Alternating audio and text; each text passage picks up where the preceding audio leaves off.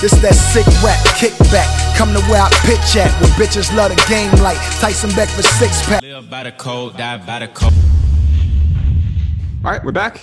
Morse Code Podcast, Dan Moore, Soapy Priyat, episode 35. Shout out to KD. Shout out KD. Episode 35. And rest in peace, Reggie Lewis. Mm-hmm. He's 7 now, right? KD? Yeah. That's weird. Yeah, I don't know what the relation is. Maybe the 7 train in New York. Was he 35 in college? Yeah. 35 divided by 5 is 7. Mm-hmm. Now we just got to figure out where a 5 is. We just got to figure out if that means anything.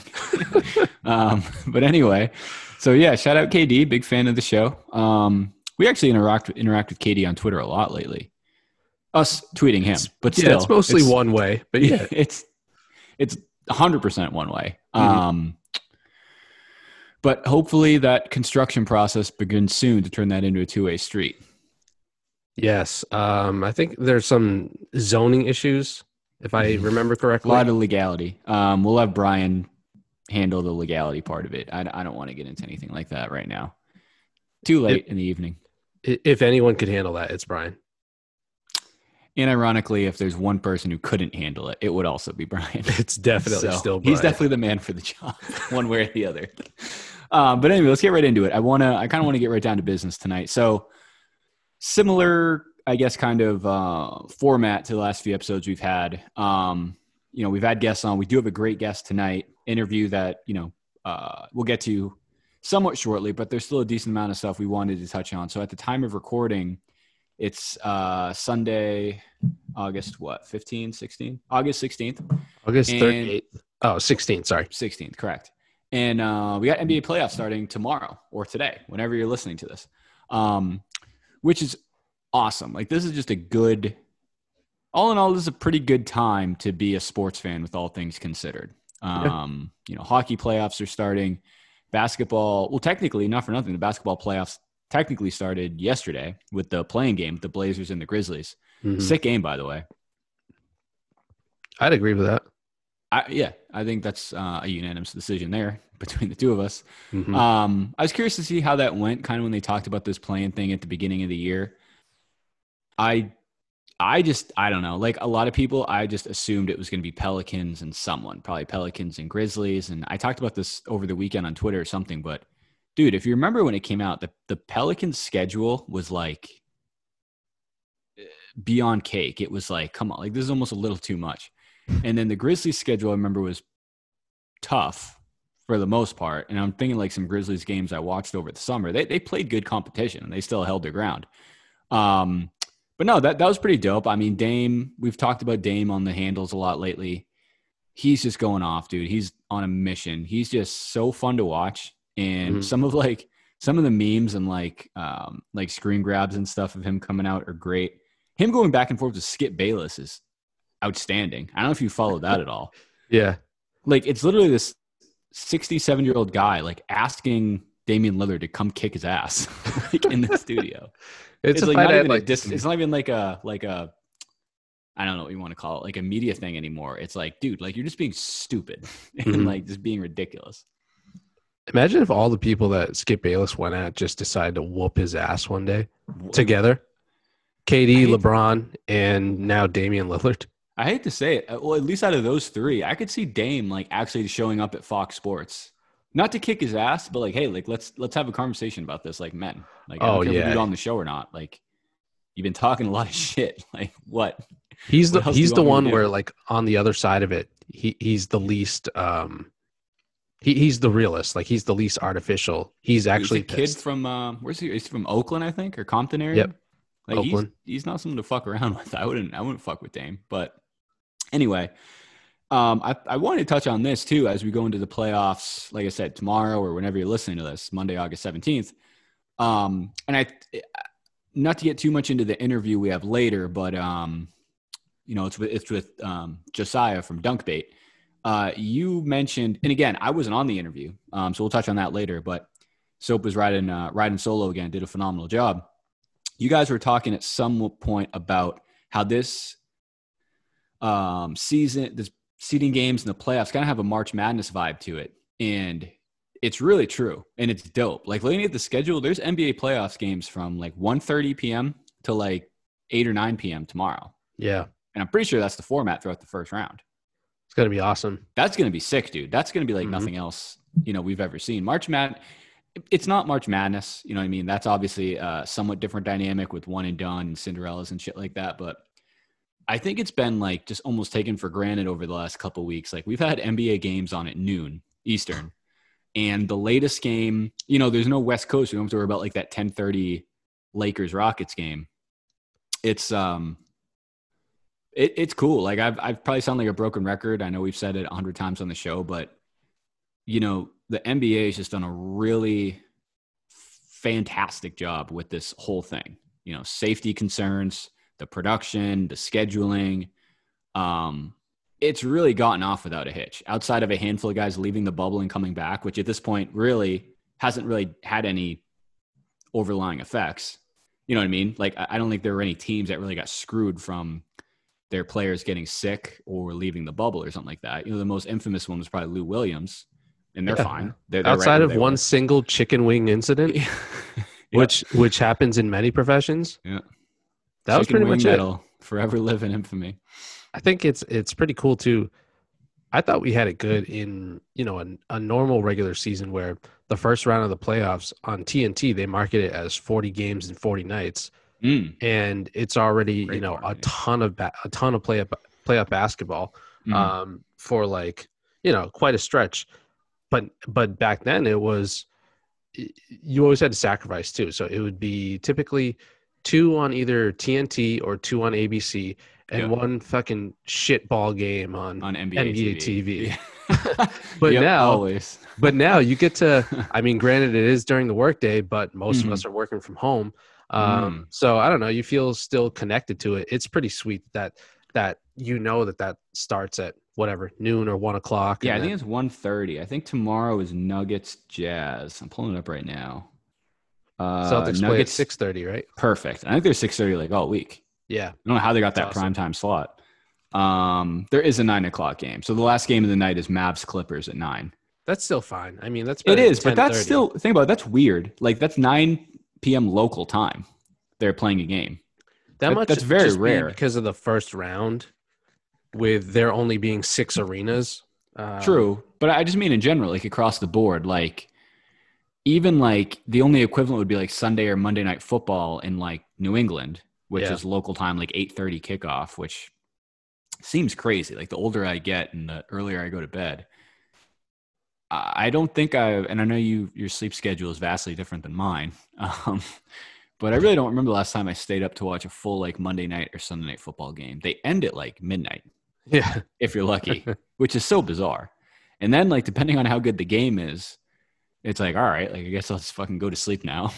It's like if it's like a crazy game or like something you want to follow on Twitter, it's at least another hour of just post game fandom. And then before you know it, it's time to just clock in and do it again. It's Monday. It's gonna be weird when they get to the finals and they have no reason to wait that late, but they will. Put them at 5:30. Gonna be 8:30 or 9. You think? For sure. Yeah, I definitely think so. Oh, yeah. Well, wouldn't it be? Because those are still the times on East Coast games anyway in the finals. Which is weird because it's like, well, it's still really 8:30 or 9 here every game. Right. And to your point, it's like, you know, a lot of that is to do with like the West Coast crowds, like commute home and stuff like that. That's been eliminated for a wide number of people. So it's kind of just like, all right. I didn't understand. So there was the play-in game where Portland was the higher seed, so they won and they advanced. But if the Grizzlies would have had to win 2. Yeah. So were they going to play back-to-back? Yep, 4:30 today they would have played. And then the playoffs still would have started tomorrow? Yeah, but they don't play till Tuesday. Gotcha. Damn, that would have been fucking hell for... Seriously. For the Grizzlies if they had made it. I agree, because your game planning... Short term, you have to beat the Blazers, so you really can't focus on anything else besides a Blazers game plan. You win at 4:30, you play at 4:30 Sunday. Say the game ends at 8 p.m., now you have like a day to game plan for the number one seed in the West to start a playoff series in like I said, like 24 hours. So that is crazy. I don't know. I assume that your game plan for defending Jusuf Nurkic is the same as it is for LeBron James. So or Rajon Rondo. Yeah, agreed. Yeah, guys like, you know, Kyle Kuzma, Danny Green, Nurkic, Hassan Whiteside are pretty much all in the same interchangeable bucket. Positionless basketball. No pun intended. Exactly. So let's on that note, let's jump into it. So the official bracket came out. I guess we'll start with the Celtics series because that makes the most sense. And then we talk a lot of Celtics on this show. But before we get into that, I thought about this too. I mean, we talked about this briefly with pretty much all the Boston media, Celtics-specific guys we've had on lately, like John Corrales, Kyle Draper, even like Greg Dickerson, Cedric Maxwell, obviously. Let's bend over and pick up all those names I just dropped. But kind of like our goals going into the bubble, what we're looking to see. And again, I've said this 100 million times when we started recording the show. Everything I really wanted to get out of the play-in games, I'm satisfied with. You know, I wanted everyone to stay healthy. I wanted to get an idea of what Kemba looks like. Looks good. I mean, trending in the right direction. Mm-hmm. What else? I wanted to see what guys like JB and Tatum looked like. I think they've looked great. Hayward's been a nice surprise. And then the only other question mark was at the five, the center position between Tice and at the time Kanter. But, you know, Robert Williams has been playing a lot of minutes too and playing pretty well. So I think the only real question mark going into the series from my end, maybe outside of Kemba kind of off a true minutes restriction, is just that center position or that big man in general. Because, bro, the road to the finals goes through a lot of big dudes. You know, like Embiid to start, then say they win that, play Toronto, you got guys like Gasol and Ibaka. Then say you play Milwaukee, you got the Lopez brothers, you got Giannis. I don't know, would you agree? That's probably, in my opinion, the biggest concern. I don't know if concern's the right word, or the biggest, you know, opportunity to get worked on a little bit in these early games. Yeah, I think I'd say that's the biggest area of opportunity. For the other use teams. A sales term. Is the center position. The only things I was looking for the Celtics in these games was I hoped that they, you know, when they had the ball, that they scored it. And when they didn't have it, they prevented the other team from scoring. You've always had these really like progressive, like X's and O strategies. And always been one step ahead. Like when I started this podcast, I was kind of nervous to bring you on because like some of those things you say are just so radical. I assume our audience struggles to follow with some of that stuff. It's tough. I know you've asked for a third host to kind of serve as a buffer between me and you. Like hit a button that zaps you every time you say something so incredibly asinine, to use another basketball term, out of left field.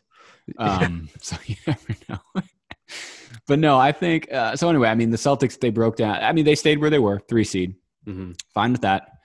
I don't think that they didn't have a chance to get the 2 seed anyway, right? Mathematically. In the very beginning. Very small chance. Like if they went 8-0 and Toronto went 0-8 or something like that. Yeah, like basically in the first 2 games, they still had a chance to do it. And then, yeah. God, like looking back though, that would be so huge. Like to play Brooklyn first round instead of Philly. Yeah. Damn. Well, just, like, we would have had to go against We'll get to Brooklyn in a second. I'll let you touch on Brooklyn in a second because I know your boy is kind of leading that squad right now. But no, real quick on the Philly series. I mean, the biggest thing in general, I guess, is Simmons is out. But I don't know. I mean, I've heard multiple people talk. I mean, you know, what's his name? Who's the backup? Shock something? Shock Milton? Is that his name? Shake Milton. His brother, Shock Milton, still in the EuroLeague. I don't know, that offense, everyone said, I mean, that offense can operate at a equal, if not higher level with Simmons out. Obviously they take a lot off their defense with Simmons out. So we'll see how it goes. I mean, this series, going into tonight's recording, I would say I was a little more on the nervous side. the more I follow, the more I see, the more I think about it, I'm really not. I think I don't see a sweep, but I wouldn't be surprised with Celtics in 5. I think like we touched on earlier, the center position, the big man position, I think Embiid he has an opportunity to do whatever he wants this series. I honestly don't know how motivated he really is to play, let alone like play hard and win. And then everyone outside of that is just a bunch of question marks. You know, their shooting has gone down tremendously. Who do you rely on? Tobias Harris and Al Horford? Not from a shooting's perspective, but just someone else you can literally trust. Furkan Korkmaz giving the ball. Yeah, seriously. I saw today, I think Allen Iverson is listed as out due to retirement. I've never seen that one in quite some time. I said no spoilers. No, it literally just crossed. I just got the text from Allen Iverson. Gotcha. I'm doubtful. Or no, excuse me, I'm out officially. Verbatim, I'm not playing tomorrow. Please stop texting me. How'd you get this number? So that's also, we are not talking about practice. No, it don't even start me on practice. But no, I don't know. What do you think about this series in general? Because I know you said you were a bit nervous at some point. I was a bit nervous just because the Sixers have played us well this year. They went 3-1 against us. Granted, all those games were with Ben Simmons. And now the more that I think about it, Brad and they're Stevens phenomenal at home. Yeah. We're phenomenal at home. Home doesn't exist anymore. Brad Stevens said, and he's pretty big on like gassing up the other opponent, very Belichickian of him. No matter who it is, he always like finds the positives in them. But he said he loves the Cavaliers whenever we play him. Biggest threat to the Celtics every time we play him. He was like, even with Ben Simmons out, I think they move the ball just as well, if not better. Oh yeah. And like with Ben Simmons, the ball sticks in one place. But yeah, like you said on the defensive end, like even if the Sixers can score better without Ben Simmons, which may be true. Mm-hmm. The biggest thing is that he was typically defending the best player on the other end. You take him out of that, I think it frees up Kemba Walker because I feel like they likely would have put him either on Kemba or Tatum. And Kemba, as much as I love him, he does struggle with bigger defenders. Mm-hmm. And I would have to look at the numbers, but I don't think he played all that well against the Sixers this year. Mm-hmm. So without Ben Simmons there, I think that's going to be huge. And if Kemba's that much more of a threat, then that's only going to help. I agree. Be more well-rounded. And with the way that Hayward's playing going into all this, pretty encouraged about how diversified the team is. I'd say in five or six Celtics. I think there's going to be an opportunity for at least one player to just go off on every game. You know what I mean? Like they could double-team Tatum, Brown, Kemba, and Hayward. One of them is going to go off because they're going to be open. Even when they start rotating, I can see guys like Marcus Smart coming in and eating off this defense a little bit, especially when Sixers are rotating. The only thing is just the center position. I don't know what they're going to do as far as rotation goes. What do you think? Who do you think's the first? Who do you think's to come off the bench first between Kanter or Robert Williams? Probably depend on how the game's going to somewhat. Yeah, it's so hard because I know Kanter is so notoriously bad on defense, but I think I don't think Brad Stevens fully trusts Robert Williams. What's his name? It's Robert Williams fully on defense either because he, as great of a shot blocker as he is, he's not like a great team defender yet. I don't think he has that discipline. So yeah, I think it's going to be like a case of momentum, and if they need scoring and rebounding, they'll go with Kanter. But if they need some energy and I guess athleticism to match up with the Sixers, then it's probably going to be Robert Williams. Yeah, I think this is one of those series where I just want to get in and out as like fast as possible, which I think they can. The other thing that's interesting about just the playoffs this year in general, I was just thinking about it earlier today, is I think, we talk all the time about really no home court advantage anymore, and specifically for the Sixers. I mean, they you said the record, a crazy record at home, stink on the road. It also makes a difference now because, in a traditional series, if you're the home team, if you're the higher seed and you have the first two games at home and you lose one, if not both of those games, then it's like, fuck, like we're down 0-2 going into Philadelphia. Now it's, okay, yeah, we've dropped a game. We're down 0-2, but we don't have to worry about going into another arena. You know what I mean? It really is the closest thing to playing basketball, like in a vacuum, as you possibly can. I know they have the virtual fans and fucking. And you and I have tried that vacuum basketball. It's not as fun as you think. It's no. It's messy, to be perfectly honest with you. It's messy and extremely clean at the same time. Very choppy, very choppy. Boy, does it suck balls. One star, would not recommend. Big time on that one. But no, seriously, it's like, that's why it's like the seedings. I don't think the seedings matter as much, but looking through the brackets, like there's a huge drop off, I think, between like the favored teams and like the underdogs. Like if you look at the East, like Bucks and Magic, Raptors and Nets, that's close to a first round bound, I think, by as you can possibly ask for. Yeah. I don't know. I don't know how the Nets are sending a legal roster on the court. Caris LeVert, is Jamal Crawford back? Oh, good question. I don't think I've heard of it. It's crazy that I'm even asking that. Like it makes a difference. They signed Beasley, and then he had COVID, so he's not on the team anymore. COVIDed himself. COVID out. Somehow Beasley got COVID-20 before anyone else, and then he was out for a while. Chess, not checkers. Yeah. And then there's your boy, of course. Yeah. Right? If there's ever, speaking of opportunities, the stage is set. If swear BIG to God, can get it done. Yeah. We have the headline's ready to go. We just need the story to happen.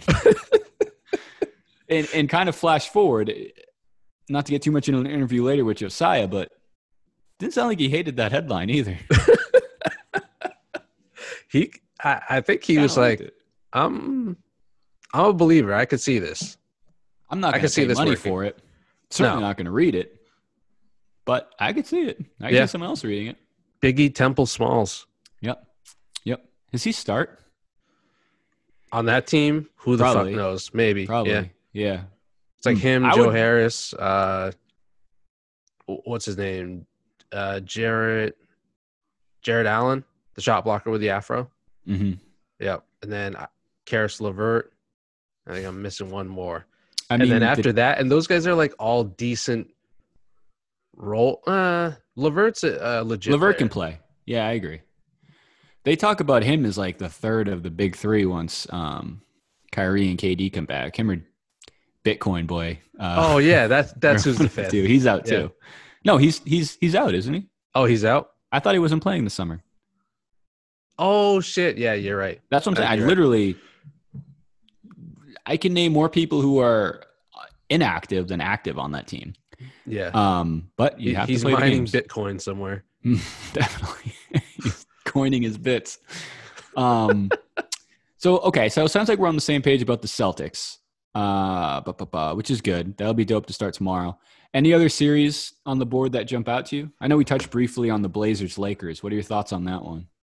It's going to be interesting. I thought that hot. I saw that the betting odds were something like -500 for the Lakers, +800 for the Blazers. So obviously Vegas is still like, it's still the Lakers, and the Blazers essentially like what, not to steal what Josiah said, but they've had to, play balls out this last 2 weeks just to get here. So it's kind of like, I agree. It's kind of like being down 20, making up the lead, but you never really get over the hump and actually take over the lead. Yeah, I think that could easily happen to them. And even, I'm not going to even say this because I'll sound like Skip Bayless, but even Dame in that play-in game, I don't think he scored in the fourth quarter. He did what he had to do. He helped other guys out, but it's like, you know what I mean? It's almost like he kind of, I don't know. I can't think of another way to say it than blew his load early by kind of scoring 200 points in 4 games or whatever it was. And like, okay, shit, now we got to start the playoffs. And now you can only do that for so long. Seriously. But hey, we'll see. McCollum apparently doesn't have a back. Yeah, very interesting. Backless. Spineless. That's what people might call it. Yeah. But no, I will say, Nurkic has been playing well. Crazy fucking stat line. I think he went like 30 and 21 or something like that over that game on Saturday. Mm-hmm. He does make a difference. He's just like one of those noticeable big dudes on the court. Like, I just remember even watching the first quarter, he was grabbing every rebound. I think he had like 7 rebounds in like 5 minutes or something crazy like that. Yeah. But the other side of that is, I mean, the Lakers haven't been playing terribly well either. You know, they just have such a weird dynamic between two superstars. And really, like, the other, outside of those two, their most high profile players, Kyle Kuzma, he doesn't even start. Like, it's just a bunch of older shooters and JaVale. You're leaning on JaVale McGee to be your rim protector.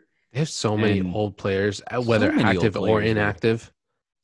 Like, they have players who are susceptible to COVID. Like, they just shouldn't be down there. Yeah. Like, they're legit old people playing basketball. Dwight Howard, Rondo, Avery Bradley. I know he's not down there. Yeah, yep. Danny Green's old. Jesus Christ. Who else is on that team? Kuzma, we said. Caruso. He's very spry. Alex Caruso is hit or miss, to say the least. So I don't know. I mean, but the only thing is, again, we've touched on this before on the show. It's the LeBron factor. I have no scientific evidence to say they're going to lose that series. It just doesn't make sense. They could go down 3-0 and lose by 50 points every game, and I'd still be like, you know what? The Blazers are probably going to win, but I don't know. We'll see. I'm not ready to put all my eggs in that basket quite yet. So the Lakers might be due. It'll go 6, maybe 7. I think it'll be a competitive series. It'll be a fun series. Mm-hmm. But like I said, I can also see him come out in game 1 and win by 30, and LeBron go like 35, 10, and 10. I'd be like, okay, that's right. I forgot. That makes a lot more sense. But my apologies. Yep. Not sure why I doubted you. But it puts Skip Bayless in a very awkward predicament. Oh. Love shitting on LeBron. Love shitting on Dame. Got to choose between his two least favorite sons. He's just hoping for like a tie every game. And then I don't know how you resolve that one, but he might just take the week off, actually. I don't know what he's going to say. I think what he'll do to like divert the attention is he'll just start cheering on one player. He'll pick some random ass dude. Yeah. I think he might just go like, he's just going to be like sucking. I'll just say he's going to like CJ McCollum a lot. Yeah. CJ McCollum is going to, in his eyes, he's going to turn into Scottie Pippen or something like that, like overnight. Yeah. So that series is fun. Besides that, it's like, even like, I know we did a poll on the Instagram account today and then some of the stuff on ESPN. Most of the writers, most of the experts are just picking chalk pretty much through the first round. I mean, the only, like we talked about the East, Bucks isn't a competition. Raptors, Nets isn't anything. Celtics, 5 or 6, maybe, hopefully. Pacers, Heat is interesting, but I really like the Heat. And I've talked about them on the show before too. The games I've watched them play down in the bubble, one against the Celtics, where they kick their ass. I think they're a good team. Like, they have really good ball movement. They're surrounded by shooters.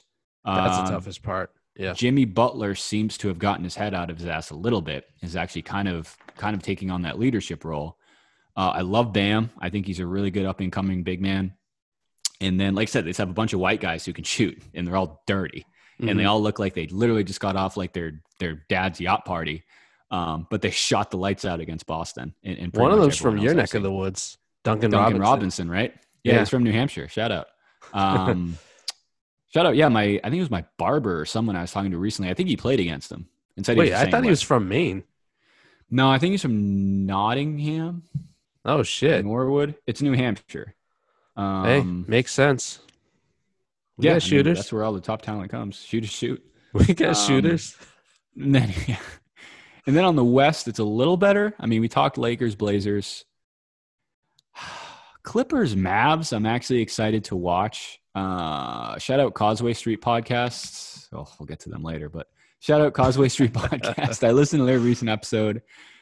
Sean was talking a lot about the Mavs, who I like. He was getting shit on by the other guys, but I don't think the Mavs are going to win that series, but that's been a pretty fun team to watch. Luka's special. Kristaps Porzingis is actually playing well, but he's just so frail. And then it's like Seth Curry. But if they can get like a miraculous run out of those two and get a little help, could be a series. That being said, Clippers in 5 with that one. Yeah, sweep or gentleman's sweep, dude. They just have too many. They have 2 excellent players, and then everyone else on their team is good. Mm-hmm. Like, no, the players. That's a good formula. The Clippers don't have a shitty player. If you took that roster and somehow you got on the phone with Doc Rivers and incorporated your offensive and defensive strategy about scoring every time you get the ball, that's success. We're gonna have to cut this off right here. I don't need him hearing this. Trust me, I don't think he is. But you never know. So yeah, they'll take that one down. What else? Nuggets, Jazz. To me, that's probably the most boring series. I'm really not interested in that one at all. I never have interest in watching either of those two teams. Not really. I mean, Nuggets. And they're always in the playoffs. Always. Jazz are just playoffs. Not the interesting players. Yeah. Nuggets don't have much interesting players either. Their most interesting player is interesting, but very strange. He looks like Jokic. He looks like that guy from Despicable Me, Steve Carell's character. But he lost like 300 pounds over the break. Then they have Bol Bol. Bol Bol's been an interesting storyline. Mm-hmm. Just the fact that he's a human who lives on the same planet as us playing professional basketball. And then I don't get how he runs the break by himself the way that he does. That only takes him three steps to get from one to the other. And then Michael Porter Jr. has actually been playing well. Off the court, don't ask for his opinions about anything else. Don't ask about his opinions on things that people have strong opinions on. That's Michael Porter in a nutshell. And then Jamal Murray, Instagram boy himself, and then a couple other dudes down there. But I think the Nuggets win that series. I don't really care. And then Rockets Thunder, which is an interesting series. Mm-hmm. We talked about the Rockets on the show. We talk about James Harden on the show a lot. I think kind of disrespect James Harden a little bit, but he's just such an easy target. Mm-hmm. And I know you and Josiah kind of touched on him a little bit in the interview as well, but Russ is out for a little bit. So I think that makes things interesting. And I've heard a lot of people say like Thunder or sleeper, they're playing well, they're watch out for them. I just don't think the Thunder team is good. Like their roster isn't good at all. I honestly don't know how they got to the five seed. They're leaning on Chris Paul. I think it was just like good coaching. The team played well together and they played hard. They were basically like the Brad Stevens, Isaiah Thomas era, or Brad Stevens, like early Isaiah Thomas, when it was just him averaging like 20 and everyone else doing their role. And like probably the fifth seed in the West is maxing out for this roster. Yeah, but like the Thunder are better than the Mavericks and the Blazers. Yeah. Jazz. And the Suns. Suns should be in the playoffs. I think Suns would beat the Thunder in a 7-game series. I think they would beat the 4 through 8 seed in the series, to be honest with you. Mm-hmm. That must be frustrating. Like you went down there. So again, going back to the Rockets series, I think the Rockets win that series.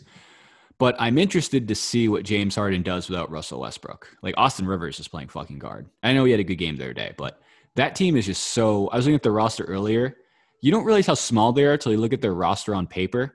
I think Covington plays the 4. PJ Tucker is their starting center. Mm-hmm. Like, what are we doing? Like, he's going to be against Steven Adams and Nerlens Noel. And then next round, they'd go up against 4-5. So they'd go up against the Lakers. PJ Tucker and Anthony Davis, that's a sweep. Like, that's 4 or 5 games. Like, what are we doing? Anthony Davis would literally eat him on the court. And I'm not even saying that that's against the rules. It is. Oh, 100% is. You've seen the specific rule? That's a quick T. Big time. We're going to have to go to replay for – this is a flagrant. We don't know if it's 1 or 2. We don't know if it's flagrant foul or first-degree murder. So we'll be back. But yeah, I don't know. I'm interested because it's like, you know, a lot of hype around James Harden and the Rockets is they're not built for the playoffs, their style of basketball. And then there's this whole other camp saying, you know, this bubble is built for James Harden. You know, he can, no pressure, no fans. This is his type of basketball. Let's see what he does. And he's played well. Let's see what he does in the 7-game series. I think they can beat the Thunder. Rockets Lakers will be a great series, I think. Especially if Russ comes back too. That would be a 6 series. But I'm curious to see what Harden does. I don't want to get into this too much, so I want to get moving on the interview. But the other thing in the news is the new people coming into the bubble, like having family and stuff like that coming into the bubble. There's some rules around it. But a part of me thinks, like we're talking about at the beginning of the show, we're giving all this praise to the NBA. They're off without a hitch, virtually no positive tests in the longest time. Everything's working well. I'd be thinking, like, do I even want to open this up?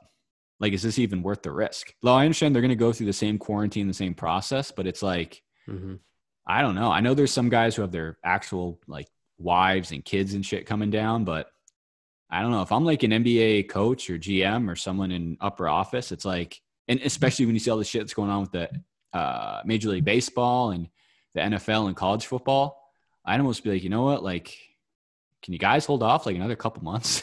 Like, I really don't think I want to fuck this thing up any more than we possibly could. Have you thought about that at all? Well, it's like, and I know you were invited to go down there. So I don't want to screw up like your vacation or anything. Yeah, it's a sore subject because it looks like that might be in limbo now. Some of these new for anyone who doesn't know, I'm really. You've only known Sammy Ojeleye for 29 days, like right at the borderline. Well, so it was him and Brad Wanamaker fighting over a spot to invite me because I'm close with both of them. Sure. Great so guy. It's just tough, and yeah, I guess they've gotten through at this point. Let's see, the season started on July 31st, but the bubble had been in existence since what, mid? At least a week before that. Yeah. Yeah. I want to say like July 23rd, something like that. So it is kind of sketchy to introduce another variable to something that's been very successful so far. I think they'll manage it, well enough. I'm curious to see what effect they have on the crowd noise, because these people are going to be loud enough that you're going to hear individual screaming. And I wonder if that's going to take away from the product on TV. I wonder if that's going to sound almost kind of corny because you can hear just like 5 or 6 particular people. Yep. I don't know. So I'm interested in that.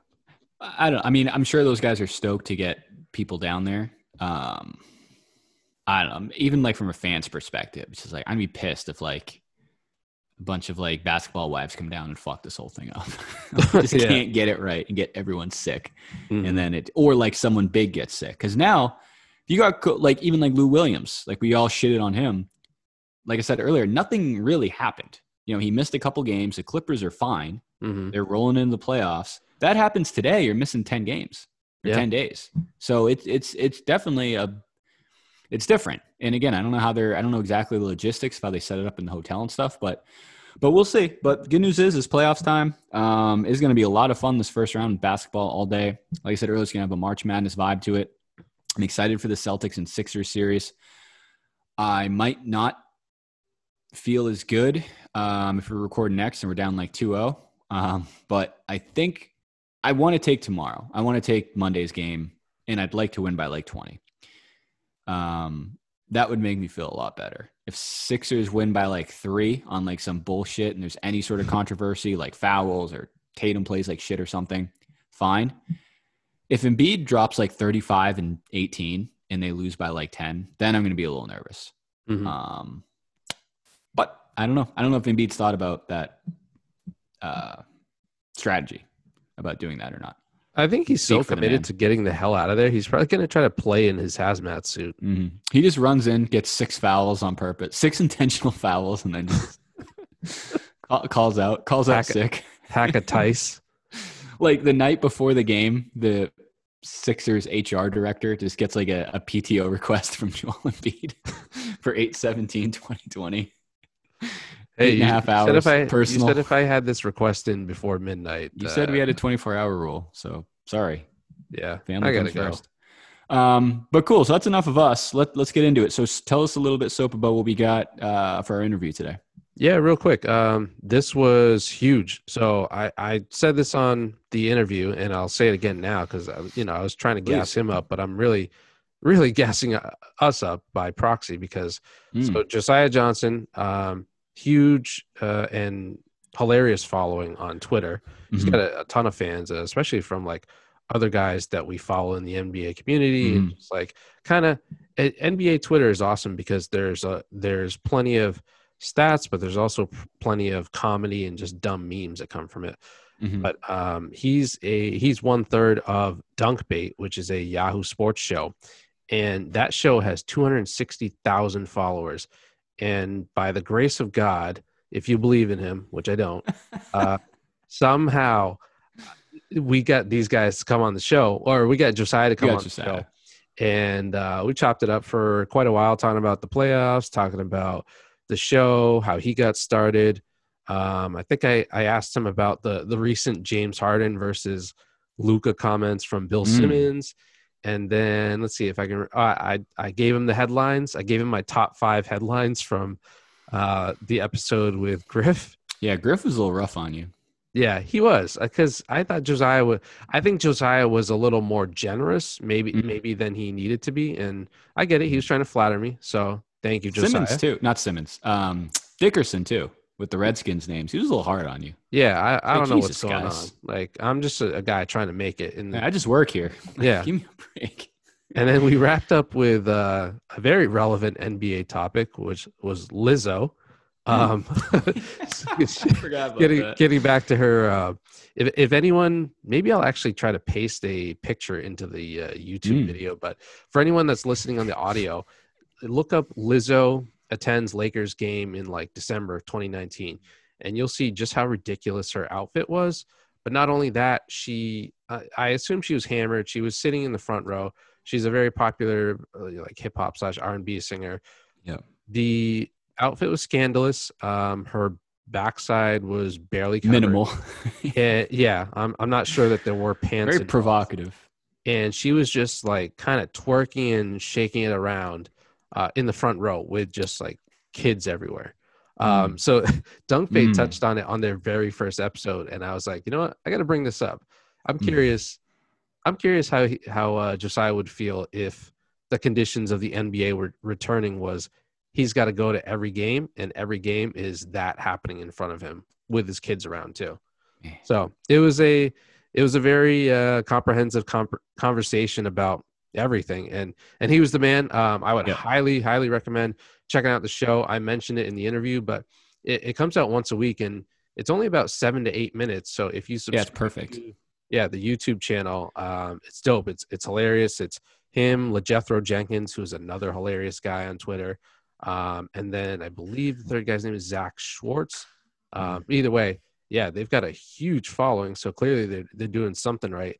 And Josiah decided to come and talk to us. So yeah, it's super dope. And again, I wasn't able to hop on, so Soap carries this one, but I've listened to it. And I told you this off camera, off whatever. We've had a lot of great guests on the show. I think this might be my favorite conversation we've had with a guest. I think it really just kind of captures the vibe and pretty much everything we were looking to do with this show once we got it started. It's mostly basketball, but to your point, like if you're a part of NBA Twitter, all that stuff, it's just like a lot of it is just comedy and just like, like not teasing these guys, but like, I don't know, they're the butt of a lot of jokes, and Josiah is the king of exposing that butt. I think no pun intended with the Lizzo stuff. He and Lizzo, very proficient butt exposers. But if you're a fan of any sports league, the NBA is the best one to be a fan of on Twitter, because 100%. So they'll get the jokes off. These guys just ask for this shit. Like they walk right into it. Yeah, and then the intermingling of NBA with hip hop, with the rest of pop culture, with even the other leagues is hilarious. And I think that most of the writers and at least the popular media and Twitter personalities, they talk about the NBA, but they have like a diverse sense of humor, if that makes sense. Yeah. So they just fucking shit on everyone. So it's hilarious. So that's why follow that show. That's what we're trying to do. And I think, like you said, the interview, that's what we were trying to get across. And thanks to Josiah again for hopping on. No, it was good shit. And it got, I mean, it was a real conversation too. Like it got real a little bit. I mean, he's a good dude. He's a West Coast guy, played basketball, talked about his dad playing basketball. So anyway, stick around for that. And anything else before we transition over to Josiah?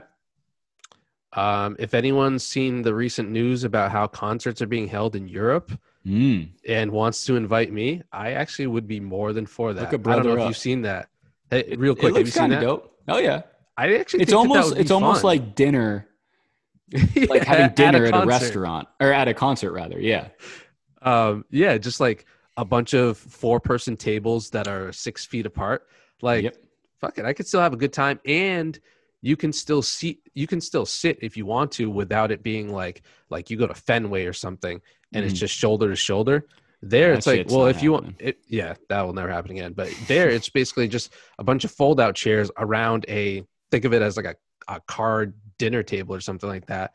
Mm-hmm. And each table has its own platform that separates you from the next group. I don't know if what else do you want?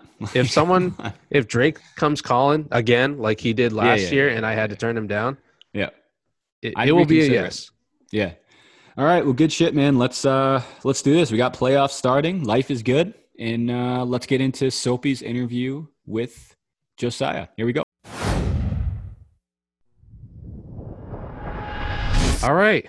We are back on the Morse Code Podcast. If you guys are watching on video right now, it's just me, Soapy.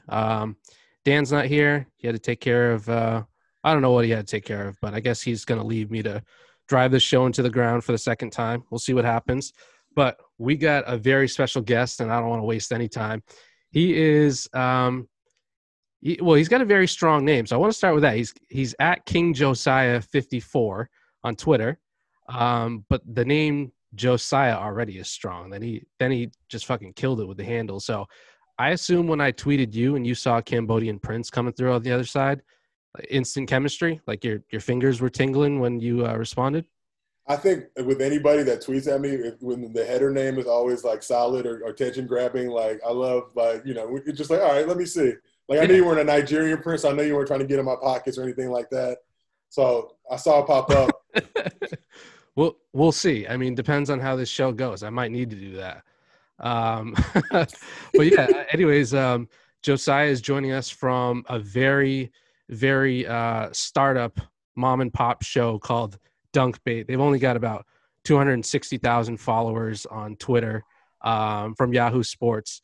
So very, knowledgeable voice in the NBA and super entertaining show. I think it's Mondays, right? Every Monday you guys drop it. Every Monday. Yeah, it's dope. I like how you guys do it with it just being, it's no more than what, 10, 15 minutes? We shoot for like the 7 to 8 minute range. Obviously, we try to optimize it for social, so it's got to be a little shorter. Yeah. It's crazy though, because we have these long, great conversations, and then we got to chop them down. So I know, I'm like, I bet those guys have to like leave a bit on the cutting room floor, but awesome. So yeah, I guess, without further ado, tell for any of our listeners who just woke up from a coma, which I think we do have a large coma demographic that listens to this show. Tell us a little bit about how you got involved and how you guys grew the show so quick. Oh, well, I mean, I've been in the entertainment and, sports entertainment side for the last 15 years. So mainly on the producing behind the scenes stuff, but I kind of slowly started to come to the other side and do some more hosting and kind of spread my wings. So I produced a show with Yahoo and Complex called Mostly Football with Martellus Bennett back in 2018, the first 2018 season. So that show went great. We did a bunch of sketches, and I always kept like a great relationship with all the Yahoo people because we were working basically out of Yahoo's Yahoo Sports' studio. We were Complex employees. We were working out of Yahoo studio, so we're working with the bulk of the Yahoo team. So just befriended a lot of them, hanging out all the time, just shooting the shit, and everybody, loving social, loving being, making jokes and putting out hot shit. So they LeJethro and Zach, my boys. So they were, LeJethro hit me like, yo, we're trying to, do a NBA Twitter themed show. I'm like, fucking brilliant. You know what I'm saying? He's like, we want to call it Dunk Bait. I'm just like, dog, like, and I know a lot of people don't know what that means, but like for hoopers in my generation, I'm a little bit on the older side, but Dunk Bait is basically anybody who's susceptible to getting dunked on. It's pretty, when you hear it, but it's just a term that in the basketball world doesn't really get talked about a lot. So he's like, oh yeah, we want to call it Dunk Bait. I'm just like, dog, I'm in, I'm down. And their team over there, I work with them to produce and kind of do the show. So we shoot it on Sundays normally, but it's been tough with the Rona. We've been working remotely and like obviously doing everything from home. But when we're in the studio, I find like, we're three dudes that just like hoops, like to talk shit, like to have a good time. So those two dudes are great dudes to work with. I think we launched the show in like December, and it's been crazy because, we've been kind of just slowly growing. And I think now we're close to like 40 episodes. We built up some some level of fans and people actually like, you know, fuck with the show. And it's like, it's cool for me to see that a lot of people that I'm close with in the NBA Twitter circle are like, you know, they watch the show and are down with it. We have them on, you know, we get cool guests on. So for us, it's just a great experience, man. Great opportunity. Oh, it's awesome. Yeah, I meant to ask you because I saw the first episode. I do have a question about the first episode later because you guys touched on Lizzo, which I thought was a hilarious topic. But yeah, I was just like, this is perfect. I was able to quickly go through pretty much all of them over the past week or so, and it's super entertaining. So yeah, highly recommend to anyone listening to this show if you like hoops. And yeah, I guess If for some strange reason you don't understand the title, just think of like Brandon Knight or Sean Bradley, and that's pretty much what Dunk Bait means. Dunk Bait. All right, so getting right into it. Good time to be covering basketball. Finally, we are up and running. We I think we've had 2 weeks of basketball at this point. You know, with the 8 seeding games. You're a Lakers fan, correct? So let's assume that I hope that the Blazers win their play-in game. If they do, how many games can the Lakers realistically take off the Blazers? I think everybody's making a big deal. And look, much respect to Dame, and I don't want to say anything to poke the bear or poke Blazers fans, but, you know, I think Dame is kind of, you know, he's wearing himself out, man. It's hard. I mean, look, he's got the killer instinct and all those great, you know, those great things we like to assign to players of his stature. But to play at that level competitively, they basically already played a playoff round these past 4 or 5 games, you know what I'm saying, because they're coming at it and approaching it differently. And the teams on the other end are feeding off that energy as well, obviously, because you're in a bubble. You don't have anything else to really feed off of. There's no crowd or anything like that. So it's like, look, there's still people watching this game. I can't get my ass busted. I got to try and lock up. So, but to see what Dame's done, man, is honestly remarkable. I was a big fan of kind of the Suns and what they were doing, and I just thought, you know, I felt like it's un-American for the Suns to go 8-0 and kind of just, you know, win out in this bubble and now get sent home. But, you know, life is fucked up. So, you know, but I think, you know, look, the Blazers got a good squad. I'm curious. They got to get past the Grizzlies first, so that's not just like, you know, let's not just act like that's just going to be a shoo-in. But I think people are kind of overhyping it. I would give them, look, if it goes 6 games, I think that's probably a good spot. Just even, you know, the Lakers haven't really looked up to par and not having Rondo and Avery Bradley, as much as people try to act like that's not a big deal. Those are 2 guys on the defensive side going up against Dame, and I think it's going to be very, very difficult because I can see this thing even going to 7 maybe, and that's just what it is, the way the bubble is, no home court advantage. Every game is basically a neutral site. So really, you know, it's really now on these guys to kind of find it in themselves to see who's going to be the best team to come out of there. I would say I think you made a really great point about the Suns going 8-0 and still being out of luck. I feel like this is the first time that the NBA has had like a March Madness type feel because, yeah, no real home courts. And so I feel like in some of these instances where maybe these guys are used to playing in front of home crowds that were, even though there was a crowd, it wasn't the best. And it's like as soon as you come out of the tunnel, you see that the arena is going to be half full. Right. So maybe I don't know. Part of me thinks that they're a little more motivated because they're like, all right, you know, every game here is on a national stage for the most part. Yeah. And it's just we hoop. It doesn't matter what's going on in the background.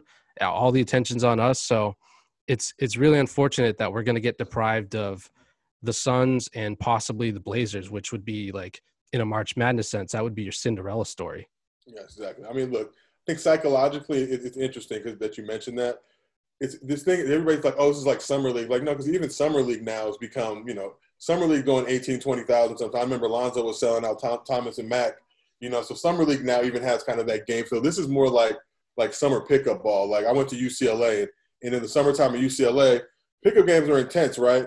But it has more of that type of feel because while we're at home and it looks like, oh, we got the virtual fans and all that shit, as a hooper, that doesn't really mean anything to you. It's not like, you know, you feed off the energy of human beings when that crowd erupts, whatever's going on, the cheering, the music, you know, all those different things. So they've made the viewing experience great for us at home, but the players out there, like, oh, that's just going out the window. That's why you can see a team like the Suns, and even though the Suns went 8-0, I understand that there was a season before this that led to this moment. So that those 8 wins, honestly, you know, if they would have played better initially, it's a different story. They're in the playoffs. So these games, it's really hard to kind of take anything from them. Now the playoffs are starting. We'll really see what dudes are about. But, man, it's an interesting time, man, for the NBA. I'm just glad, honestly, kudos to the NBA for even getting this shit off the ground, because we're seeing all these other leagues and how they're fucking up. It's probably not going to be college football. Big fuck spring. Up. Like, major fuck-ups, because when everybody heard the NBA was doing this shit, everybody heard it, right? And everybody's like, even me, I'm like, this shit don't sound like sending the NBA to Florida. Like, who the – like, why would you go to Florida anyway in the middle of this pandemic? That's just like Rona Central. So to see them do this and zero tests come through, and it's funny, they mentioned all the players. I wonder if anybody else is getting testing positive that they're not talking about. Because every week it's like, of the 340 whatever players that are in the bubble, zero tested positive. But it's like they're not the only motherfuckers in there. There's other people. So I'm curious what the real numbers are. But so far to see how they've gone, Rona free has been awesome. Yeah, so far so good, and I definitely agree that the presentation from a viewership standpoint has been great. The only issue that I have, and I don't know if so out in you're in LA, right? Yeah. So do you watch games on the local Lakers channel, or do you watch the national like ABC, ESPN, TNT feed? I watch local always. Like I'm straight Spectrum Sports. You know what I mean? Like just that's me. I love the hometown crew. Yeah, Stu, you know what I'm saying? Like that's my crew. So I rock with he's hilarious. Yeah. So I don't know if you experienced this then watching on the local. I watched the local here in, I'm close to Boston. And the one thing that's kind of fucked up is, at least in the first few games, there was over squeaking of shoes, like excessive squeaking of shoes. And then it also sounded like, it sounded like there was some sort of stampede going on my roof. Like it was just feet constantly jumping up and down on my roof. And I was like, what the hell? So then I turned to the national game and they had that filtered out a little more. I was just curious if you've seen any of that or seen any of that on Twitter anyways. Like, what do you mean? Like people just complaining that the sound is off for local versus national. I mean, it's hard because I don't really watch the like I'll watch the TV with the volume low too. But I think to your point, like when the first couple of games, it definitely did sound like they were still trying to get the mix right and all that. Which is it's to be expected when you're in the bubble with all these moving parts and DJs and crowds, and still trying to give that home feel with the jumbotron.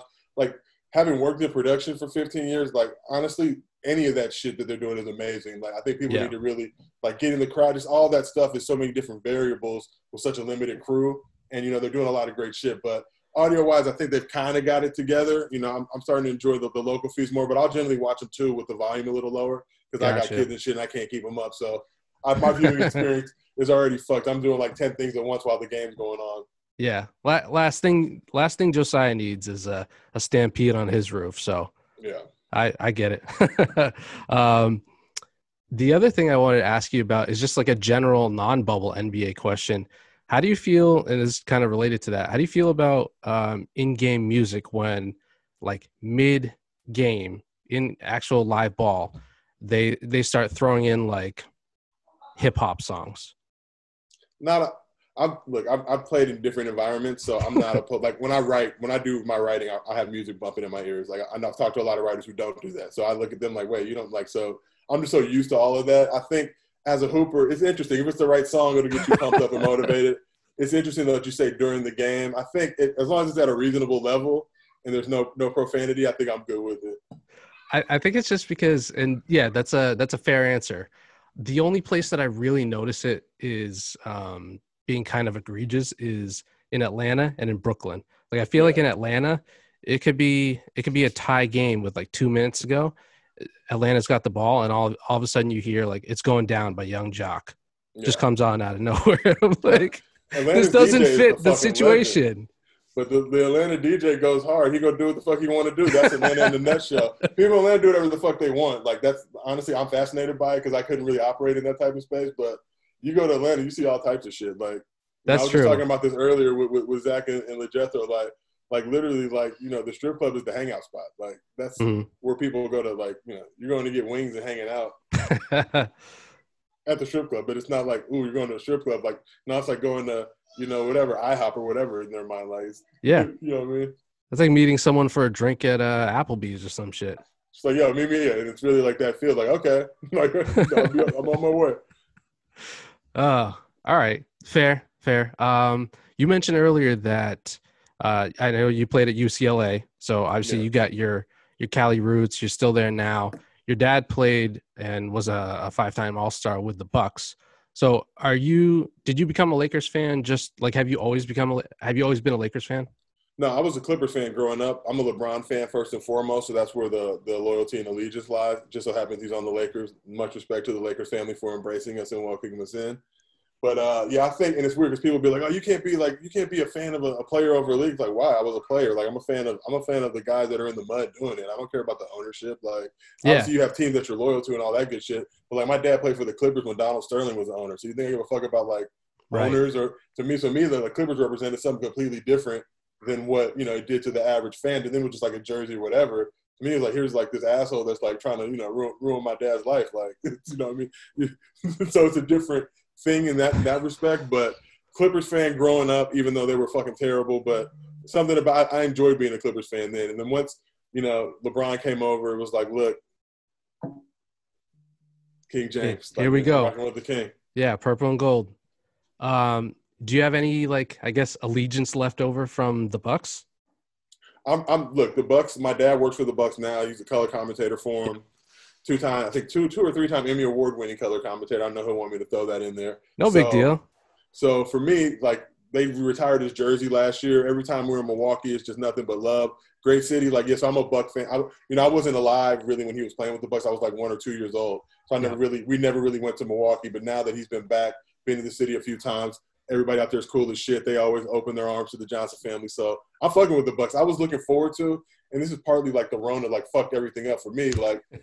Because it was either going to be a Bucks-Lakers finals or a Bucks-Clippers finals. And either way, I'm getting action. I'm getting more action in Milwaukee than L.A. That L.A. finals ticket is going to be hard as fuck to get. That Milwaukee ticket is going to be a little bit easier to get for those finals games. So, I just think it would have been a great thing. And I feel like we were all just deprived and kind of, cheated. I mean, imagine, I don't know if you've ever been to L.A., but L.A., when the Lakers and Clippers, this never happened where both teams have been, this great, both teams championship contender level. The city was already fucking just, down because of Kobe and everything else that's been going on. It would have been awesome, but it is what it is. I know. And at this point we're already considering, or at least I've seen that the leagues are considering what they're going to try to do next year. And I know the NBA wants to attempt another bubble with multiple cities. You seen any of that? I mean, I think I've heard kind of different stuff tossed around. And look, honestly, I think, the NBA kind of can do whatever the fuck they want. As long as, obviously, we get through the rest of the season and they handle it correctly, I wouldn't jump the gun just yet. You know what I'm saying? Yeah. It's not – there's still months and we're talking about till October at least. So, curious to see what happens. It seems like, the way that our leadership in the government has kind of shown us that we're going to be in this thing for a lot longer than we should have been. So, we'll see how they adjust to it. Should be interesting. But, yeah, landscape's going to be changed for a while. That's for sure. Going back to the lack of fans there, it looks like, so what is it, after the first round of the playoffs the guys are going to be allowed to have some family members attend? I think the league came out with all these rules and regulations and criteria, and I think they get one person during the game, they get and then the rest of the I think this is going to be where we really see what's going on, because you're coupling the playoffs. These dudes are already. And a lot of these guys aren't in really, big hotel rooms. I don't care. They're nice hotel rooms for a 3-day weekend at Disney World, right? They're not I'm living here for 3 months, type of rooms. But, and you know what I'm saying? I know, Rondo or somebody, compared it to a Motel 6 and got shitted on. But it's these guys are multimillionaires. Even LeBron staying in the presidential suite, that's, a downgrade for him. For any other human, oh, wow. So LeBron's shit, this is small as fuck. This is, you know what I mean? But, so once those families come in. Only 2 jacuzzis in here? You know, believe me, where's the hoop at? So to only have with the family situation, the room. I think I wonder if guys were already going a little stir crazy because they've been in there a month. You know what I mean? And that's a long ass time for anybody, especially with the way what's going on in the world, to ask anybody to do anything. So, it'll be interesting to see. But I feel there's gonna be some family conflicts. We've already seen Dame's people and PG's people weren't really rocking with each other, and there's just a lot of different crews who aren't really rocking with each other. And the players are cool, but it's really the boo or whoever that's going to really go hard and don't have nothing to lose. So, I saw one of the rules. I think it basically boiled down to you could have family members, and then specifically, it's got to be someone, you know, in addition to that, it's got to be someone you've known for more than 30 days. So like essentially no Instagram thoughts, no thoughty pippins, yeah. But, I don't know. Like, who do you think is going to fuck up first? I have a guess. I think you're thinking the same thing. We already saw a dude from the Seahawks get caught up. I don't even, like the rookie kid who got caught up, like trying to sneak in the booth. You know, you already know. I think Rashawn Holmes from the Kings got that early quarantine because he crossed like the imaginary bubble line to go get like Postmates or some chicken wings from Uber or whatever it was. Yeah, and he didn't even go to Magic City. He literally got the pull-up and thought he could cross the line. So I think I'm glad they worked those kicks out. I don't know, man. It's gonna be wild because a lot of these guys are staying in the same hotels too, right? Mm-hmm. And just to be real, those rooms aren't like, if you know you brought a boo and kid or whatever, like they're not sitting in that hotel room. Like they're probably spending as little time as possible. So there's gonna be a lot of mingling in the lobbies. I'd say there'll be less fights and more like people that you would expect to fight are now like buddies walking out like you know what I'm saying, like Pat Bev and Dan's family are going to hang out and start going on like fishing vacations and shit like that, like randomly down the road because they like bonded. Yeah, they're forced to just hang out. Yeah. And then it's just like after a while, it's like, all right, well, shit, like what are we mad about? Dame, PG, you guys want to go catch a fucking movie or something later? Hang out at the Disney DJ concert. Like we're playing video games. And I know these guys, I don't really play video games much, but I know everybody can do like the wireless where they can be anywhere in the world playing against whoever. But there's something about hoopers, like that whole AAU feel of who's got the Xbox or the PlayStation, set it up. And, you know, two dudes in a room going at each other. There's 4 or 5 dudes behind talking shit and whatever. I mean, you can't replicate that feeling. But so I know that that's going on there because literally dudes don't got nothing to do. Yeah, I assume like – My co-host Dan and I were talking about this. If it wasn't for the coronavirus, which is a small, minor detail, if you took everything out and you just had these guys in a bubble for, say, like a couple weeks, it'd actually be kind of cool because It's kind of like an adult vacation. Like hang out with all your boys, all your, all the guys that are your peers at this point. And then especially if you can go out, but then when you come back, it's like a college dorm situation. Like you said, just playing video games with each other. But then, yeah, there's the coronavirus, so that's not the case at all. I mean, look at the world we're in right now. Honestly, this is it's fucked up to me to think that we're still not over the hump. And I love basketball. I love the distraction it's been able to provide. I feel like the world needed it. It's just a little too turned up. But it's also like, you know, there's so much shit going on that needs to be addressed. And I feel like it's not like, you know, all that stuff is still impactful, but it's, you know, it's like trying to balance both worlds and deal with everything that's going on in society where it's like, I'm watching these games now and I'm a big time LeBron Lakers fan. I just don't really give a shit if they win or lose or whatever. Honestly, for me, it's just like, as long as everybody stays healthy, which we've already seen a few guys kind of go down to injury. That's all I really care about. I approach it from more a hooper space. Like I respect these guys and know how much work, and, you know, they have to put into being the best that they can be. So to see them, you know, just make sure that they're healthy, everybody stays safe. And whatever happens to beyond that, like, yeah, us fans are all going to talk our shit, whoever wins or loses. But if the Lakers win, like, yeah, I'm going to talk some shit, but I'm just going to be more happy that everybody was okay. Right.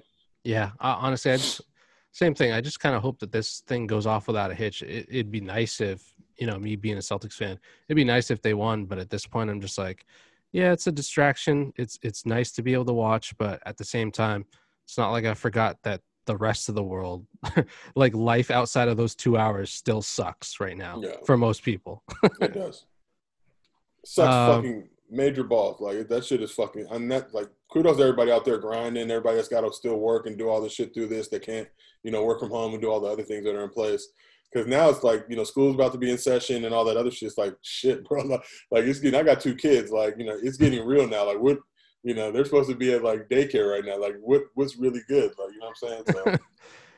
Yeah, I don't envy you, especially, like, you know, living in a metropolitan area. I'm sure that's even a bigger concern than it is for, like, the average person like me. Yeah. But, yeah, hopefully we figure this shit out. But, no, okay. I guess going back to kind of, like, the gameplay, there's been a lot of, you know, the Cinderella stories have been awesome between Booker and Damian Lillard. I shouldn't even call Damian that because he's been a known entity and fucking known killer for years now. Yeah. But the usual suspects are up to their old tricks, meaning Giannis, James Harden, and Luka Doncic. I came across this, and I'm interested to hear your thoughts. So Bill Simmons, in his latest podcast, he said he's comparing Luka and Harden. He said, Luka's assists are like birds, like Larry Bird's. They're not cheap assists, ... Not like the James Harden type of assist. Your thoughts? It's fun. I mean, I saw this thing tracking on Twitter, and I don't, just to be transparent, I don't fucking listen to Simmons' podcast. You know, more power to him to do it, but I don't really give a fuck what he has to say about basketball, you know. So, A, like, I don't take any stock in anything that dude says. Just, I know he's out of pocket a lot. He said some shit about LeBron way back in the day, like, you know, yeah, like the fatherless comments and shit. So I think tonally, it's like, you know, it's a level of disrespect. And look, I'm an LA guy. Harden's an LA guy. I love the way that Harden plays. Like, people give Harden shit because, look, there's rules established, right? So if you understand those rules, the goal is to maximize the understanding of those rules to win the game. So he knows how to draw fouls. He knows how to do – but he'll also bust your ass. Like, you know, dude's averaging like 37, you know, I think pre-bubble. Like, that's – I don't give a fuck about pace or whatever these fucking shit the analytics people want to tell me. Like, unless you drop 37 in the game, like, don't, you know – it's not extra. There's like, you still have to physically do that against people that are getting paid millions of dollars to stop you. So the percentages and all that shit is awesome. At the end of the day, like 37 is 37. Yeah. You know what I mean? So they'll try and quantify and tell you like, oh, well, he does this and he draws cheap fouls. It's like, well, blame the refs. Like, blame the NBA for not teaching their officials. If that's your real quip, it's not on Harden. Like, Harden's not supposed to, like, well, I'm supposed to take advantage of my skill set to get buckets. So I hate, you know, and I just feel like the way, you know, what is a cheap assist versus a good assist? Like, somehow they don't count. So I know it was a shot, and I know everybody, Bill Simmons fans were like, oh, well, he was being complimentary of him after that, but it's like unnecessary. Like, Harden was minding his business, not doing shit. Why bring him into the mix? He wouldn't have need to clarify it afterwards if he didn't sound like a jackass to begin with. Like, to me, I equate it to like, I'm not going to say what the over or undertones are. I think people can kind of get the gist of that. But it's like what if Lou Will hits a game winner, Bill Simmons is going to be like, yeah, I mean, he should have done that. But then if JJ Barea does the same thing, it's like, well, he's got ice water in his veins. It's like, I don't want to compare Bill, but it's almost like the Laura Ingraham, whatever, like the gorilla jaw chick, like fucking for what, Fox News or whatever, but it's like the shut up and dribble, right? LeBron and KD talk about some, oh, shut up and dribble. Drew Brees says some out of pocket shit, and it's, oh, well, everybody deserves to have an opinion, right? And it's like, this is First Amendment, freedom of speech. Yeah. This is the coded language that I think we deal with, and this is what's been trying to be addressed for this long time. And you're talking about Bill who's saying all this shit, right? While literally like the ringers, like white employees are literally like throwing an upheaval because there's no black people there. Yeah. And now that, you know what I mean? But if your white employees are literally like, yo, hire some fucking black people, dog, like, I don't know. Like, that's to me the level, like, oh, shit, like, maybe I should, you know what I mean? But to his credit, he brought in some super talented people, some guys I know, Logan Murdoch, who's elite, fucking young superstar, like, really going to be dominating. And my buddy TD, who I worked in the NFL with back in the day, is over there and running podcasts and shit. So to Bill's credit, he's brought in, like, look, you know, they may have been whatever. They're what I call white guilt hires or whatever, but you're bringing in the fucking elite of it. So now just give them the platform and the resources to be successful. So I'm curious to see how he handles them, because literally Logan's a superstar. He'd be fucking successful anywhere he goes. Same with TD. So if they thrive there and they're given the tools to do that, then I'll be like, all right, now I'm fucking with you, Bill. And I forgive you for this shit. If they're kind of left hung out and dry, then no, like, whatever, like, it's a fade. we can run it. Yeah, if we get to the same point 3 years from now where that article is rewritten again, and it's like, all right, update on the last article where there were zero black employees, checking in with Bill. Bill's like, I got a couple meetings, but I'm gonna get around to that. And this is the thing, man. I don't got no beef with Bill, and I respect everything he's been able to do with the Ringer. And I got a ton of friends over the Ringer. They do great shit, like creative as fuck. Like, honestly, like, they're like the shit they did with the Disney musical, with the different songs, was literally one of the greatest things I think I've ever seen in terms of social and pop culture and NBA Twitter. Fucking, like, if we had NBA Twitter Oscars or Emmys, like, fucking, you know, line them up, because they're winning for that shit. Oh yeah. So for me, it's tough for them to be on the inside, because I know they're stuck kind of in this dual world where it's like, you know what I mean? Like, we want to see changes enacted and diversity and all this good shit, but this is our boss. So hopefully kind of, you know, like I got nothing but love for everybody over there. And it's like, look, if Simmons wants to keep saying out-of-pocket shit, then you're going to get an out-of-pocket response from the people that you're insulting. Mm-hmm. That's right.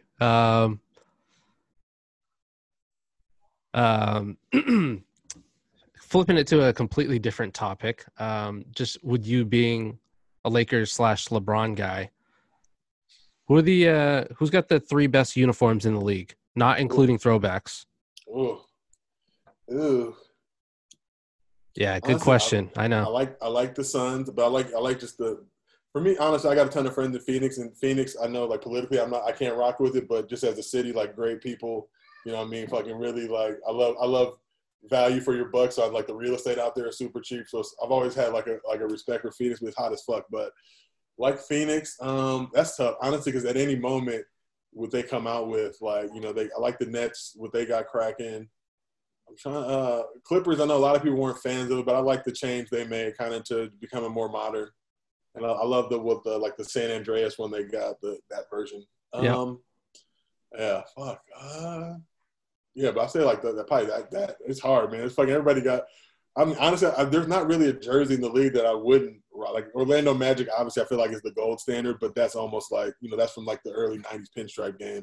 Yeah, where they started that shit. And even the Hornets, too, back in the day, I think they were kind of like – like the Hornets back – you know what I mean? Like, and even those now, those are the two, like, starter jackets that everyone had. Yeah, people were dying. Like, literally, you know, those were things you couldn't have as a kid growing up because there was a good chance you might get murdered for it. And that's like – this is the reality of like, oh, I want your Hornets jacket. Like, you didn't really see it was like elusive, like the Hornets jacket. Like not a lot. It took Nets to wear the Hornets jacket. Like, yeah, because it was like please rob me. Like that's all you were saying. Like please. I luckily I grew up in a pretty largely white upbringing, and honestly, not a ton of my friends were like basketball fans. So I had a morning turquoise jersey, 33, and I was like, yeah, I can wear this whenever I want. Won't be an issue. Yeah, for sure. And then, yeah, I had one of the Orlando starter jackets. So, yeah, throwbacks. But I was going to say, I think the Lakers have one of the best jerseys in the game right now in terms of how they went back to their original yellows. Yeah. Those are fire. Always. I mean, look, the Lakers, and even being a Clippers fan growing up, like just everything about the Lakers just it exuded. Like, you know, they're like the Yankees and kind of some of the other spots. Everything just exudes fucking excellence and the way they look and just the fit, it's like you don't even really want to wear a Lakers jersey because it just looks so good. You know what I mean? It's like, yeah, I don't even want to wear a Lakers jersey because I don't want to get it dirty at all. I wouldn't even want to. I just keep that shit in the closet, just like it's beautiful. I don't want to rock it. But yeah, I think you know their fit game is always, and even like the practice stuff they got now, man, it's like the shit is just as a hooper is like, damn, I wish I had shit like this growing up. Like that shit is boss. I think the throwbacks that they brought this year between the Grizzlies, the Jazz. I think who else? Those are the first two that come to mind because they were also recently. They also recently played in a throwback game. Both teams wearing those. Yeah, those are crack. Yeah, the Krenak. Honestly, man, like even like yeah, like everybody's fucking the Jazz. That's why I can't really like scan the league. There's not a jersey that comes to mind that's like even Celtics. Like I would never rock a Celtics jersey, but I see you got the Larry Bird in the background. It's like. It's a hot jersey. Like, I understand why people would want to rock it. Like, shit is baller. I love the I can picture Jordan in the warm-ups, like his whole times with the Bulls. I wish that they would kind of bring those back, where it's basically just a jacket and the rip-off pants. Yeah. I thought those are dope. And looking back on it, I don't understand why we use those in basketball. Like, you know, I get like you want to stay warm or whatever, but it's not like you're playing in anything that resembles that. It's just an interesting – it's not like football guys come over with like a whole – they come out in the uniform they're going to play in and warm whatever. Like, but for some reason, I get like some gyms are cold or whatever it may be, but, you know, it's just weird. Imagine like football dudes came out in warm-ups and every time they came in, they had to fucking – you know, it's a funny thing to me. All right. I promise you that I would ask you some dumb questions. So here they come. We have a segment on this show where I like to write headlines as if I work for the New York Post. Okay. I'm sure you've seen anytime that they have something on the front page, it's usually like maybe not questionable, but just like ridiculous puns.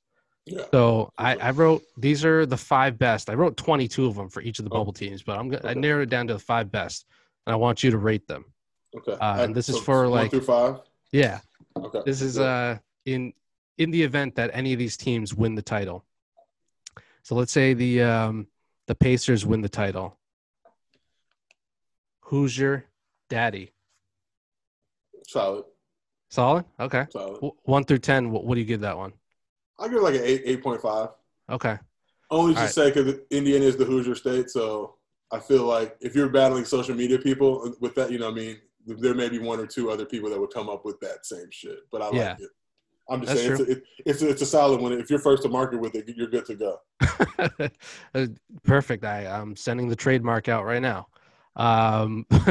Portland, if they somehow win the play-in game and then take down your Lakers on the way to a title. So Portland, I said, more like the Portland appraisers because they simply couldn't afford to lose. So I'm going to give that one a 0 just from the standpoint that in order for that one to happen, they'd have to beat the Lakers. So that's just not something we could possibly acknowledge. So, all right. No, I like it, though. That's fair. Oh, man. If you like that one, I think you're going to like this next one. Brooklyn, storied hip-hop history. Very storied hip-hop history. Brooklyn, if they win, Notorious B.I. Garrett Temple hits game winner to raise championship banner. I'm going to give that one like an 8. I like it, though. You liked it? I like comedy, bro. So you know what I mean? I would have to see it written out, but I like any attempt at trying to fucking be different than whatever the mold is. Okay. All right. I see. This is why. But it would take Garrett Temple to actually do that, so that might be tough for you. I'm waiting for him to do it because I'm going to just tweet him nonstop and be like, yo, this is your nickname now. Come on the show. So, yeah, for sure. Yeah. Milwaukee, your second team, title favorites. Greek Freak takes them to the promised lamb. What's the lamb part? You know how those gyro sandwiches, the lamb sandwiches? Okay. So I'm going to say 7, but I get it now when you explain it. But yeah, but I rock with it. All right. The promised lamb, the heroes. Yeah. Gyro step would have been another good one, but I feel like the internet's probably got that one already. I know it's pronounced how it's pronounced, but I always call them gyros just because I don't give a fuck. And me too. Like, give me a gyro, bro. Like, that's how it's spelled. Like, we're in America. Fuck. It doesn't matter. It's going to taste the same regardless of how I pronounce it. Like, we can't pronounce – we have to do enough trying to, like, change up words and shit, and this word means this, and it's spelled the same way and it has a different meaning. It's like, fuck. Confusing as shit. But it's all good. This is the last one of that category. Philly, you've heard of trust the process. How about trust the bench press? As Joel Embiid raises Larry O'Brien high above his head. I think it's too many words, but I enjoy it. It's not going to fit on the headline. That's like. But you could put it on 3 papers and then just start stripping for it. So I think one's the headline and the rest is like the subheader. Yeah, for sure. All right, and then I told you I had a question about the Lizzo incident that you guys touched on in the very first episode of Dunk Bait. Yeah. So this is back in December, which feels like fucking 6 years ago, and we'll get you out of here on this one. Lizzo showed up to the Lakers game very scantily clad, we'll say. Yeah. And it was like a Sunday game. She was twerking. She was making no bones about showing exactly what she was working with. So basically the shirt or whatever that was supposed to be covering her backside was essentially covering nothing. It was a thong. My question to you at King Josiah 54, if you could have the NBA completely back to normal, but it meant that she'd be doing that one row in front of you and your kids every time you go to a game, are you ever setting foot in the Staples Center again? Look, this is the thing I would say. I think Lizzo kind of made it, I think, reactionary. And I don't know. I know some people were kind of talking about Wade or whatever. Like, I didn't care about any of that shit. I don't care. It's just butt cheeks on the seat. Like, this is a communal seat. I think we're seeing now in the wake of the Rona pandemic just how vital it is that we all don't put butt cheeks on the seat. Like, It's just a potential, you know, for me, it was just like any exposed, but it wouldn't matter whoever it was. Like, you know what I mean? So, ooh, I don't know. What was the question again? Sorry, I'm fucking. No, that's all good. So, like, let's say. Would I go? So, if you, yeah, would I go with my family? Yeah, I mean, look, to get basketball back, I don't mind it. I would just ask, like, please, you know, like, put a napkin down, like, booty cheeks out, put a towel down, just on that physical seat. I saw, like, booty cheeks on the seat and, like, twerking, whatever. Go ahead and get it. Do you, boo. That's kind of my motto for life. Like, do you, like. You just got to bring a mini fan to the game and point it in her direction so that, like, because I know you said Doogie Crumbs might be on the seat. Doogie Crumbs blow on the seat. Crumbs. Keep your crumbs. Nobody talks about this, but there's 20,000 people in an arena, right? There's at least 30,000 farts that are happening in that window. That's a lot. I mean, just think about it. Everybody's farting, like, and nobody's saying anything. Like, imagine. Like, so many people have to fart, but you know what I mean? Like, it's like airplanes, too. I love to, like, get one off on an airplane just because I feel like it never really travels that far. Oh, that's where I'm scared because the people sitting next to me, like, I feel like they're going to know it's me. Or you don't care about that. I mean, you know. It is what it is. You're stuck here regardless. Most of the time anyway, so it's not like – sometimes it makes it smell better, so – it is what it is. All right, man. Well, I really appreciate your time. You've been super generous. Again, just so you have the chance to properly plug the show, tell everyone, tell all the listeners where they can find you and where they can find the show. So King Josiah 54 on Twitter and Instagram, and then Dunk Bait is at Dunk Bait on Twitter. We're every Monday around like 9 a.m. You know what I'm saying? Give you that morning fix for the West Coast. Definitely support us. We appreciate it. Yeah. Highly recommended from here. And I might be, I don't know. I might have to figure out a way to join the show, but we'll talk about that after we finish recording. No. All right. Thanks, Josiah. Thanks everyone for listening. And we'll see you next time. We out of here, baby. We out of here, baby. We out of here, baby. Swag out 100 climbing, baby. Yeah. Life of a dawn, lights keep glowing. Coming in the club with that fresh shit on, with something crazy on my arm.